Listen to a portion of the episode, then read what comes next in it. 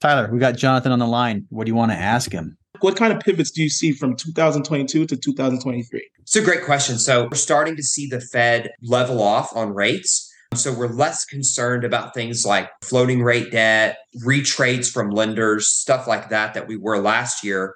I think a lot of it today is first of all getting sellers at expectations of where today's prices are. Last year it was extremely difficult, almost impossible. Now it's possible. You just got to find the right deal.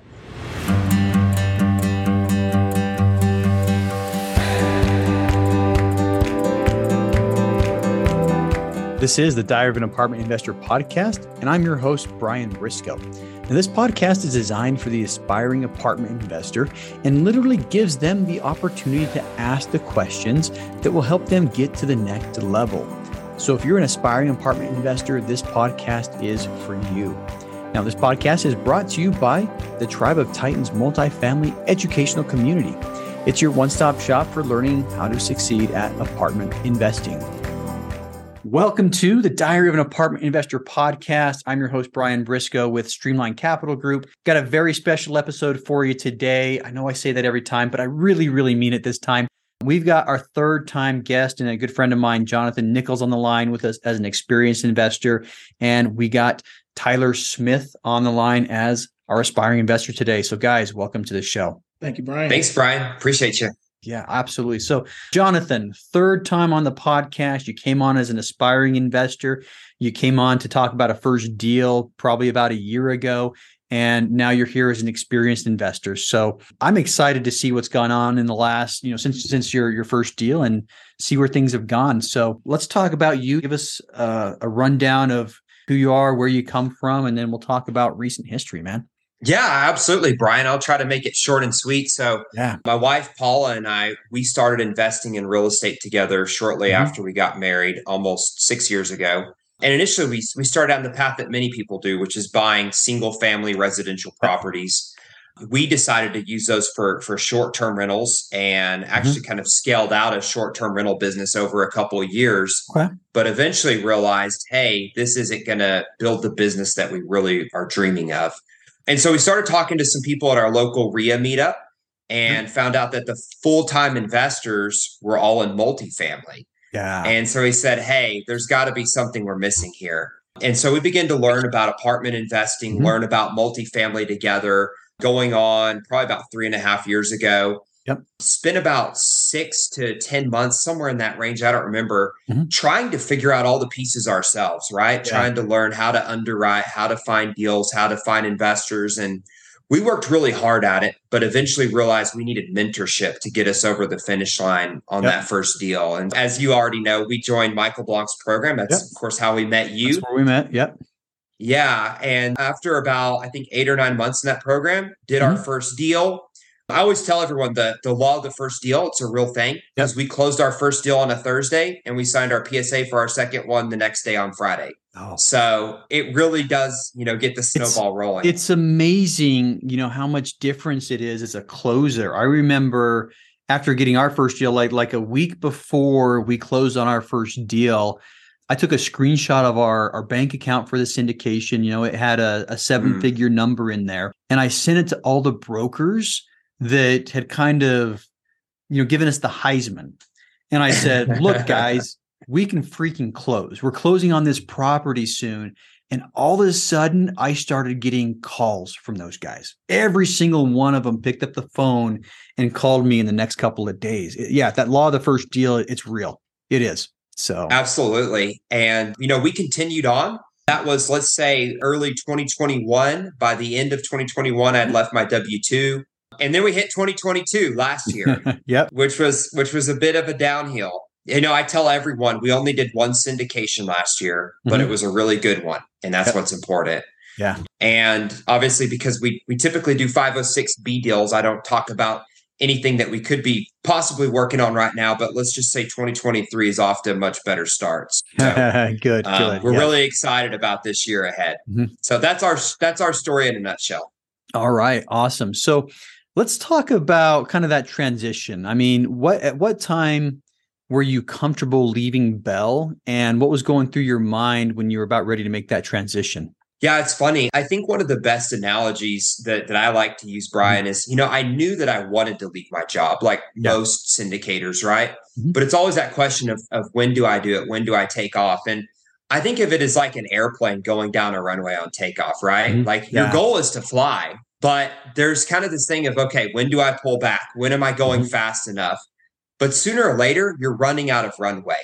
Yeah. And so for me, at the time when I left, I was working my full time job we had an eight unit property that we had completely vacated and mm-hmm. we're doing a full rehab on the whole thing and converting it to a short term rental. Yep. And we were in the middle of an acquisition on a $10 million property mm-hmm. for a multifamily syndication. And I was not sleeping because I had so much work.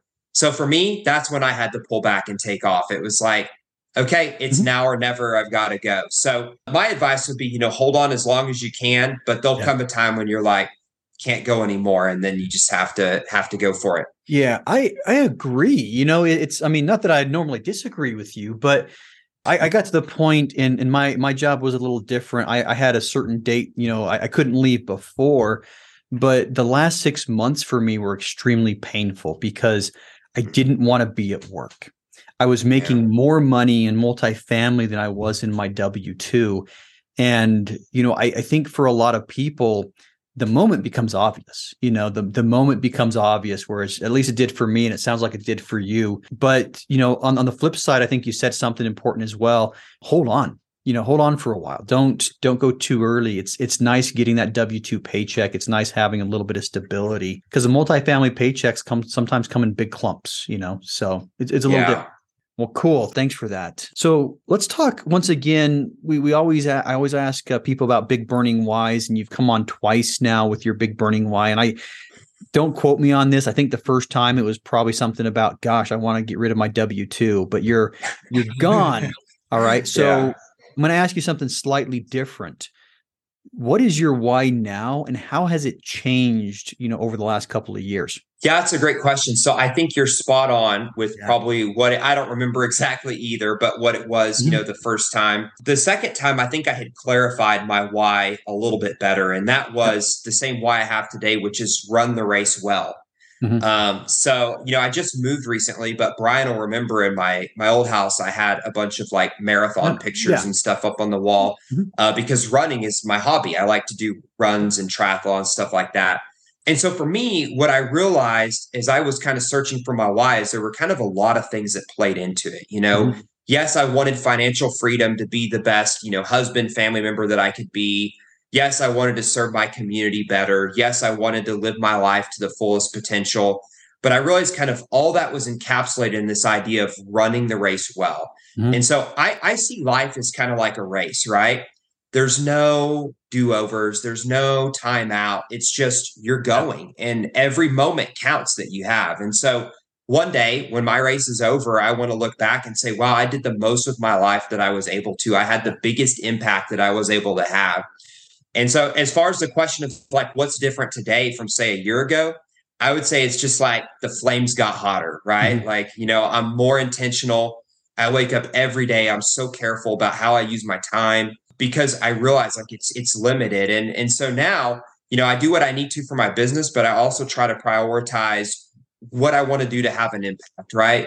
Whether it's, you know, helping others, being there for my family, volunteering in my community, whatever it might be. So yeah, absolutely. Love it. So you're running the same race, you're a little further ahead and uh, hopefully running a lot faster now. So yeah, nice, nice. Streamlined a lot of stuff going on. So awesome. I appreciate that. And it's you know it's something that talk about the the whys and how it's changed. I mean, for the longest time, you know, my my why was the same thing. I want to be able to leave my W two. Mm. You know, I want to be able to. And there, there was there was more to it than that. But once I left my W two I probably had, you know, a six month period where I, I, had to sit back and really think about what's my new why, you know, what what yeah. is it? You know, what's different? I, I like how you you put that. I want to, you know, look back on my life and have run the race well. You know, I, I want to look back and say, yeah, I, I, gave it my all at every point. And so I think there, there's a lot of wisdom to that. Cool. All right. So let's start talk. Let's talk about a deal. Pick your first, pick your favorite, whichever one you want to talk about today, and tell us tell us the type of stuff that uh, you, you do. Yeah, so we'll talk about um, one of them that, that I was the lead sponsor on. So my mm-hmm. deals are about 50 50. I have a group of partners that I typically work with, and mm-hmm. some of them I've been the lead sponsor on, and other of them I've co GP'd on, which is more of a, let's call it an assisting role in the mm-hmm. syndication, right? Um, and so we did a deal. It was our, our last deal of 2021 that was a, an A minus deal in College Station. And we found it off market through a broker relationship that mm-hmm. I never really suspected was going to bring me a deal, but did. It was just really cool because it was like seeing everything come full circle, right? Mm-hmm. The broker relationship, the investors that had already invested in our previous couple of deals, mm-hmm. and then just our ability to pull a business plan together and execute on it. Yeah. Um, and so, you know, I can go into as, as deep as you want, but high level, mm-hmm. Um, it was mom and pop ownership. They didn't even have a website for the property okay. in a college town. A A class um, properties will almost always have websites. You know, your yeah. C class a lot of times. I mean, and, yeah, but yeah, the A, class almost always do. And, and, it's funny because even today, my criteria to brokers is we really like B, but maybe we'll buy C plus is kind mm-hmm. of our, our yeah. criteria, right? So when they said A minus, I was like, it's too expensive. I'm not going to buy it. And the broker was like, look, all I'm asking is take 20 minutes and underwrite it and just mm-hmm. take a look because I think this could be a good deal. Mm-hmm. And so I listened uh, and took the time to underwrite it. And I was like, oh my goodness, it actually is. And basically, we close based on on multiple BOVs, broker opinions of value. We mm-hmm. closed on that deal with a million dollars of equity day one. So yeah, yeah, that's that's healthy. I mean, if if you can do that I, I, do that eight times a week, you know, every day and yeah. on Sunday. But uh, yeah, I mean, you can walk in with a million dollars of equity. I mean, your investors win, you win. It's that's like an immediate impact to everybody's net worth, you know. So right, love it, love it. Now, a minus. So let's let's talk a little bit about the difference. I mean, you, you say you're you're you typically like you know maybe a C plus, but stick to the B. How how's your how are the operations gone since and and what's your experience with that versus, you know, your experience with either a C class or a B class? How are they different?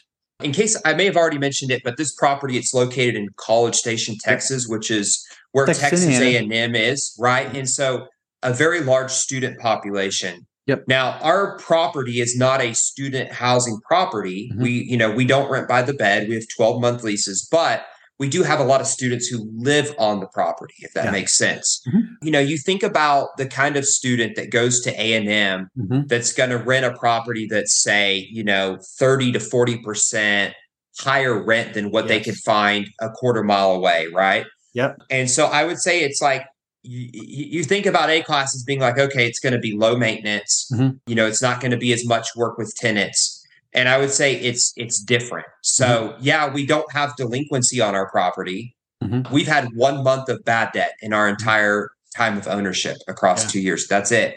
Gosh. But we have but we have parents of students who will call the moment that something is like broken at the property, right? And obviously, I don't get those calls as a syndicator, but I hear about them through our property management and yep. sometimes have to sit there, hear the stories, and empathize a little bit during our, mm-hmm. our asset management calls. So yeah. that's one difference. I would say the other one is just the stuff on the property's nicer. And so, you know, when when your XYZ part breaks, instead of two dollars, it's four dollars. Um, mm-hmm. and so that's another big thing that that I've noticed. But overall, it's been it's been great. I like you said, I'd buy eight a week if I could. But yeah, it is a little bit different for sure. Mm-hmm. Awesome. Yeah. Thanks. Thanks for bringing that out. And when you, when you talked about you know the college campus, you know the first thing that came to my mind is that the parents are paying for the rent. You know the parents are you know co-signing and whatnot. And I mean I've got two kids that are in Salt Lake, and I've co-signed on a couple of of, of those. But uh, fortunately, I don't pay for them. But yeah, I, I that's immediately where my mind went. It's like, okay, yeah, parents are paying for it. Yeah, and they, they probably drive nicer cars than we do. So um, yeah, yeah. Let's so. let's put it this way: when I went to A and M, mm-hmm. I did I, I lived on the other side of the tracks, right? So it was a little bit different, you know. Yeah, yeah, yeah. I, I, piled into a small C class apartment with you know three of my closest friends, you know, and it was yep. yeah, it was far enough away from campus where walking was painful, you know. But uh, anyway, that's whole whole different whole different class of people than what we're used to. But uh, hopefully for my younger kids, you know, I may may may not be able to, you know, foot the, the bill for my older kids right now, but my, my younger kids might get it. But uh, all right. So let's see. We talked about your background, we talked about your why, we talked about a property. Okay, one question left, and that's what's next for you.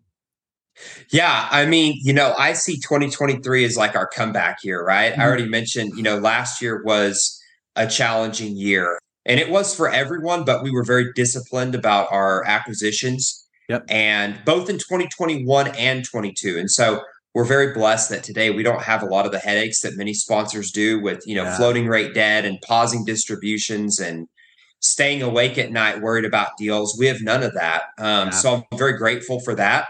You know, it's it's full steam ahead, foot on the gas. Um, so we're we're looking for deals and I think it'll be a great year to scale. You know, we're we're at the beginning of a new cycle. Awesome. And so, you know, as long as you buy right, there's there's nowhere to go but up. Yeah. And I, I feel the same way. I think 2023 is going to be a banner year. So I'm excited for it. So, all right, we're going to shift gears and bring on Tyler. So, Tyler, welcome to the show. Thank you, Brian. Awesome. Do us a favor, tell us a little bit about yourself. Sure. So, you know, my name is Tyler Smith. I am from New York City. I primarily work in the transportation industry. So mm-hmm. I work for DHL, some freight forwarders, okay, and some trucking, com- some various trucking companies. Uh, so that's pretty much where my kind of niche is. I just figured that I would translate and try to bring over those successes in the transportation industry over to the real estate industry. Yeah. It, it's sort of the same ball where mm-hmm. it's a relationship business. Yeah. You know, um, you do right by others. You you you move with integrity.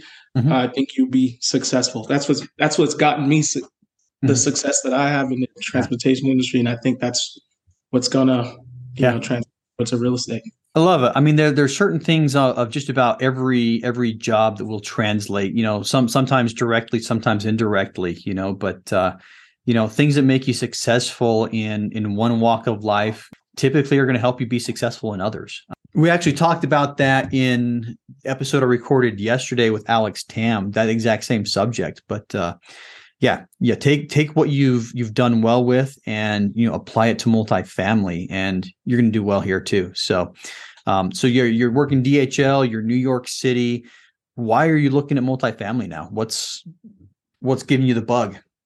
Yeah, so it's it's so funny, right? Like mm-hmm. during the pandemic, I've read about three, maybe more books than I should have on multifamily while we had that like uh, yep. pause in the world, mm-hmm. and I just got so into it uh, in, in mm-hmm. terms of the flexibility it gives you, the the, yeah. the, elevation it can possibly you know give your life and your your family along yeah. with that, right? Yeah. So, I, and even if we backtrack way back, like to when mm-hmm. Sims was around, mm-hmm. I was always playing yeah. those little building games. Yeah. I see myself as like a creator, not necessarily on the contractor side, but like the vision behind yeah. uh, a, I mean, building work.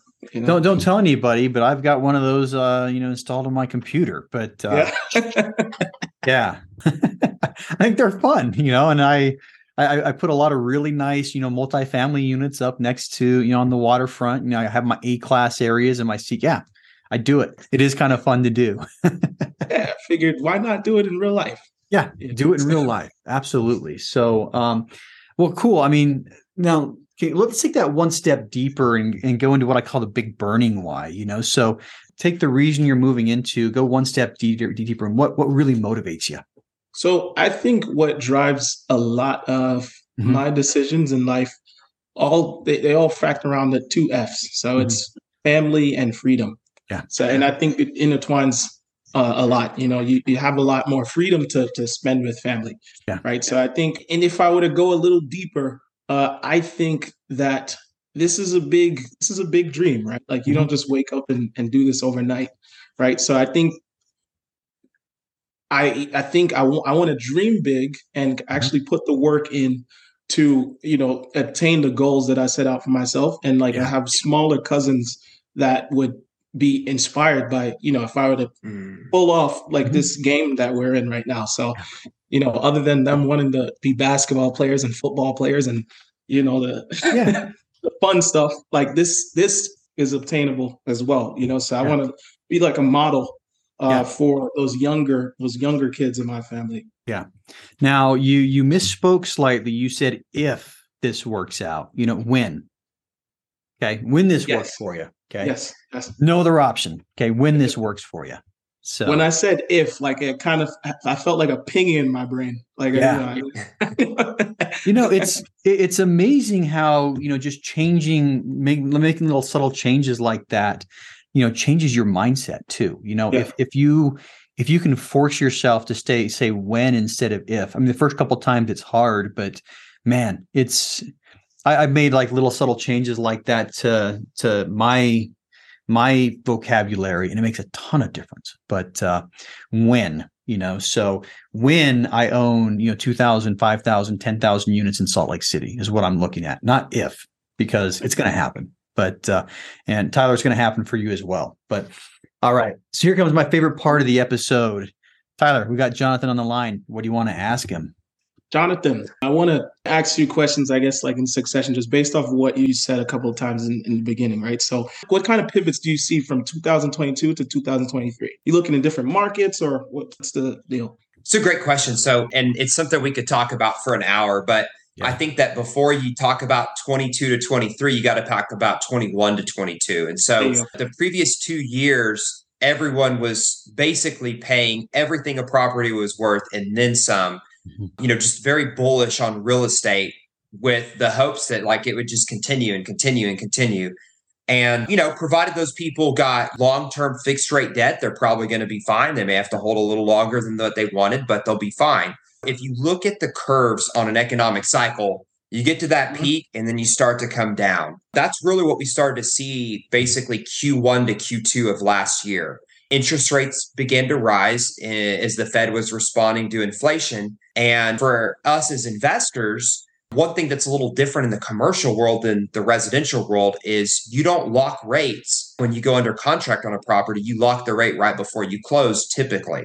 Yeah. And so when you're putting in an offer, you're projecting what rate am I going to lock 60 to 90 days from now? For me, my background, I worked as an engineer. I'm a, you know, cross every T, dot every I kind of guy. And so, you know, I made very conservative guesses about where those rates were going to go, put in appropriate offers, and would get, you know, maybe second, but more likely third, fourth, fifth place on offers. Mm-hmm. And then lo and behold, 30 to 45 days down the road, broker comes back. Hey, we'd love to take your offer at X dollars. Mm-hmm. Well, by then, I've got to retrade a certain percentage lower, typically five to 10% lower, like a good mm-hmm. percentage lower. And that was the story of the year. It was frustrating, it was demoralizing, but ultimately, our very disciplined approach to underwriting landed us one really good deal and kept us out of a lot of trouble that other people had. So, now to get to your question, which was mm-hmm. what are we doing today? We're starting to see the Fed level off on rates. So we're less concerned about things like floating rate debt, retrades from lenders, stuff like that, that we were last year. I think a lot of it today is, first of all, getting sellers at expectations of where today's prices are. Last mm-hmm. year, it was extremely difficult, almost impossible. Now it's possible. You just got to find the right deal. And then I think the second thing is rallying your investors. Mm-hmm. So investors are always going to be about as a whole, as a group, about two steps behind where you are as a syndicator. Mm-hmm. So, you know, if you're doing your job, you know what's going on in the market, you know where things are going, and you have to lead your investors along that path. And so now a lot of my job is talking to investors and saying, hey, actually, now is the time to get back in the game. Now is the time to be buying deals and looking back at historical times of like COVID, of previous recessions, and saying, this is the point in the economic cycle to buy. So um, that's just kind of a couple of things I would say. Being very disciplined on underwriting on deals, and then you know pulling your investors along to make sure they're comfortable. Yeah. And I, I mean, everything he said, you know, agree. Just a couple examples. I mean, we got a deal I closed was October. It was a small JV deal, 61 units, you know, three and a half million dollar purchase price. But when when we got the deal under contract, you know, brokers were telling us the rates were five. And then as the contract goes on, you know, hey, now rates are at six. Now rates are when we closed, we were at seven and a quarter you know and so there, there's a two and a quarter percent interest rate difference between the day the property was under contract and the day we closed. And this was a jv there were four of us in it with our own personal money. And you know it was just like man we're getting close. We're getting close. We're getting close. And i mean we rushed to close it before the next fed meeting. I think we closed it like two days before the next time the fed met because we didn't want our rate to go up anymore. But you know we went from pretty fat cash flow to you know, our cash flow just kept on getting skinnier and skinnier and skinnier. And it was just like, does it still make sense to do the deal? And at end of the day, we were really close to our red line, you know, and I think had we been bringing in investors in that one, we would have had kind of a, a harder, faster, or maybe a higher red line that we would have crossed a lot earlier. Second thing Jonathan mentioned that I'm going to double down on is the investors, you know, with information like the the economic information what it was. I did a co-GP capital raise last year and I, there were a lot of people that were afraid. You know, a lot of people who were worried about losing their jobs, a lot of people who, you know, wanted to stay liquid, you know, a lot of people who were just people that normally would have invested without a problem were just like you know, soft committing and dropping out because our company, you know, I, I got this once. Our company just did a round of layoffs. I don't know if I'm going to be next, you know, or um, a lot of things like that. So yeah, 22 was difficult. 23, I think a lot of those problems have just, like Jonathan said, a lot of them taken care of themselves. Investors are more willing to to do stuff now. So I have, yeah. I have two follow up questions for you, right?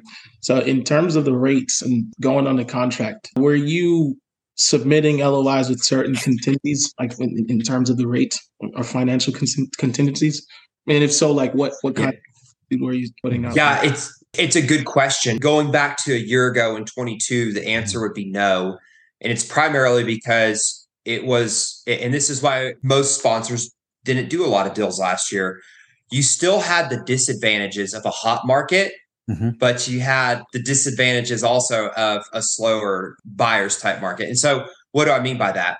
No, you could not put contingencies in your LOI a year ago, or you would be written off right off the bat. Like mm-hmm. sellers had not come to that point where they were willing to accept offers. And there were other buyers out there still willing to put those in. And at the same time, you had to account for the problems of rates going up. And so, mm-hmm.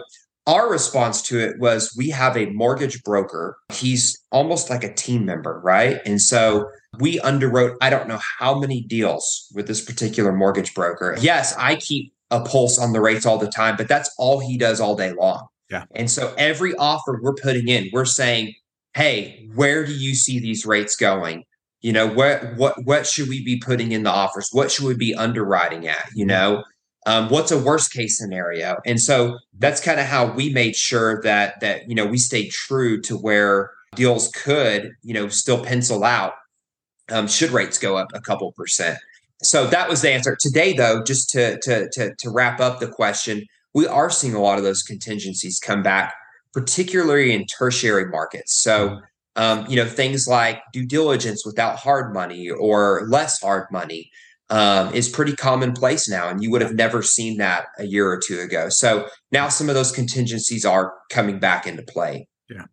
We, we got a properties that we're looking at that we are getting contingencies on. You know, we are getting, um, you know, the seller expectations of prices have come down. And, you know, a year ago or 18 months ago, you know, you had to have hard money day one and, you know, a second deposit 14 days in just to stand out and now it's i think it's back to the 1% emd you know with a, a 30 day due diligence contingency. That's the offers that we're putting in and we, we've gotten some of them accepted recently. So it is still by and large a seller's market though. I mean that's it still is a seller's market unfortunately. So you see that now it's a seller's market right? And your uh, market is as dallas right? Have you shifted your market at all? Like to i see some people starting to say that midwest is a market that might be you know, mm-hmm. shining in in the next two to three years or so?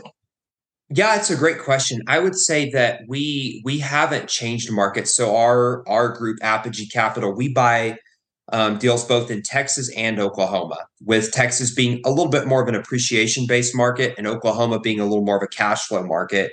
What I would say is our, our investments in Oklahoma have really stood out during this time. Mm-hmm. Um, so, you know, I have friends who, and, and I love our hometown here. I would buy deals here for sure, but, but, you know, they'll be doing a deal and like have, let's say 4% cash flow across a five year business plan. And we're doing a deal that might have 7% cash mm-hmm. flow or higher, right? And so it's a lot of our investors really like that because they're getting half or their returns through cash flow. Um, so it's really highlighted some of the markets that maybe previously investors weren't quite as interested in. Another thing I would say is, and, and this is true across the board, I think, regardless of your market, assumptions are, are back in mm-hmm. style. Um, hmm. so when I started syndicator, assumptions were this weird thing that no one did. And you know, if you had yeah. to sell, it was an assumption you were going to get a low price. Well, now it's the exact opposite, right? Yeah.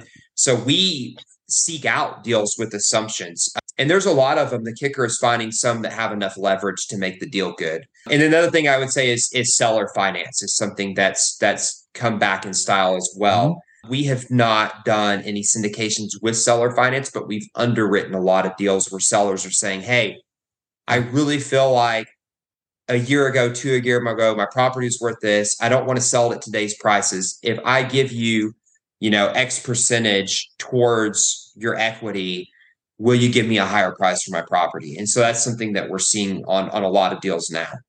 Yeah, I'm I'm seeing the same thing. Um, we're we're actually and and looking at when this is going to air, we should close before then. So I'm confident saying, yeah, we're working on a, a deal with a um, an, an, assumption. We're getting a 3.4% interest rate and we're coming in at about 60, low 60s on our LTV. So, you know, I mean, normally, you know, a lot of people try to kind of max out the leverage and go up to 75. It makes your numbers pop. There's a little more risk to it, but you know, we're, we're actually our numbers look a lot better at, you know, low 60s LTV with a 3.4% than they do at, you know, a little bit higher leverage at, you know, high fives right now. So that's something that works. Um, I have talked to a couple of people that are also looking at seller finance deals. Yeah, it's it's what you do to make things work right now. But uh, um, let's see if we if we got one quick question and answer, we got time for one more. So Tyler, if you got one more quick one, let's let's hit it. Sure. Yeah, this one's a quick one. This one is uh pretty much for my team, right? So mm-hmm. in in my business, right, transportation, speed wins the business. Um, mm-hmm. you know, you can mm-hmm do things very quickly, you more than likely uh, that that customer is gonna gonna ship with you, yep. right? So in terms of uh, an LOI, right? So from, what's the turnaround time from when you receive the complete financials from a broker uh, to submitting an offer? Uh, you know, do you have boots on the ground as well, and that makes it a little more easier? Uh, but what is the turnaround time uh, from mm-hmm. financials Good. to offer? Good question. I'll try not to give a long winded answer, but I, I hope it'll be helpful. So, when I was in school, for the longest time, I struggled with multiple choice tests. I hated them until one day someone gave me advice that rather than trying to solve the problem and get the right answer, figure out which ones were wrong and mark those off and and basically use a process of elimination approach yeah. to get to the right answer. Mm-hmm. And so I would tell you do the same thing with deals that are coming your way. If the deal doesn't fit your criteria, whatever that is, throw it out. Mm-hmm. When you're underwriting a deal, oftentimes you can get a pretty good idea of like, okay, these are going to be my expenses. This is going to be my debt. You know, maybe my rent bumps can be $75, maybe 125. I'll throw in $100 and just see does the deal remotely work? Because if you throw all that in in say 20 minutes and then you're, you know, negative cash flowing on the deal, you probably know that, hey, this one isn't for me, and you can mm-hmm. just throw it out. So I would say take a process of elimination approach, and then the deals that pass that initial test, then go into like a full underwrite on them um, and, and spend time on them. Yeah. I, I would say the other part of that is have a good conversation and a good relationship with your broker. You know, if the broker is sending you a deal, if it's if it's an off market pocket listing and you're the first person to see it you want to churn that as quick as you can you want to have an offer on that table as quick as you can so you can lock that up provided, like Jonathan said, it's not one of those deals that you're like, okay, this doesn't meet my criteria. All right. So, you know, from from one aspect, you know, that that's what you're looking to do. Um, but there there are some deals where the brokers, you know, they, they have a call for offer dates, you know, they have all, everything else. You know, so sometimes they're gonna they're gonna dictate a timeline to you. And if they say, hey, here's the deal, you know, full marketed deal, you know, today is, you know, and call for offers is three weeks from now, you've got time to go through a little bit more. So I don't think there's a hard, fast answer, but I, I do think that you know if there was a hard, fast answer, it's it's shorter turnaround time is better. Simple. Yeah. All right. We are out of time. One last question for each of you. Uh, Jonathan, you get to go first. How can listeners learn more about you? Yeah, absolutely. As you know, I'm Jonathan Nichols. My wife's Paula. Our company's called Apogee Capital. You can check out our website, which I'm sure will be in the show notes. We have an ebook all about passive investing on there that might be of interest, and a lot of other resources that might be of interest to active investors too. I'm also very active on LinkedIn if you want to reach out to me and send me a message there. Awesome. All right. And Tyler, same question for you. Go ahead. Yeah, my name is Tyler Smith. Uh, the company is Shones Investments. That's S H O N E S Investments. Uh, you can reach us at the www ShonesInvestments.com. I'm very active on Instagram. That Instagram is venture.shones, S H O N E S. Okay, Venture dot venture.shones. Awesome. Cool, cool. Well, hey, thanks guys for your time. Very much appreciate it. And we will put all that stuff in the show notes for anybody who's listening. So you want to contact either of these gentlemen, hit up the show notes, you know, tap the appropriate link and give them a whirl. So all right. Well, okay, cool guys. Once again, thanks for coming on and let's get some deals done in 2023. Thanks for listening to the Diary of an Apartment Investor podcast by the Tribe of Titans. If you're still listening, you obviously liked it. So go ahead and subscribe to the podcast, leave a five star rating and review if you haven't already, and then make sure to check out our YouTube channel, which incidentally has a ton of video content that you'll also enjoy and learn from. Now, if you're interested in being on the show, go to our website, diaryofanapartmentinvestor.com, and fill out the questionnaire on the website. And for more educational content and for more information about our educational community, check us out at thetribeoftitans.info.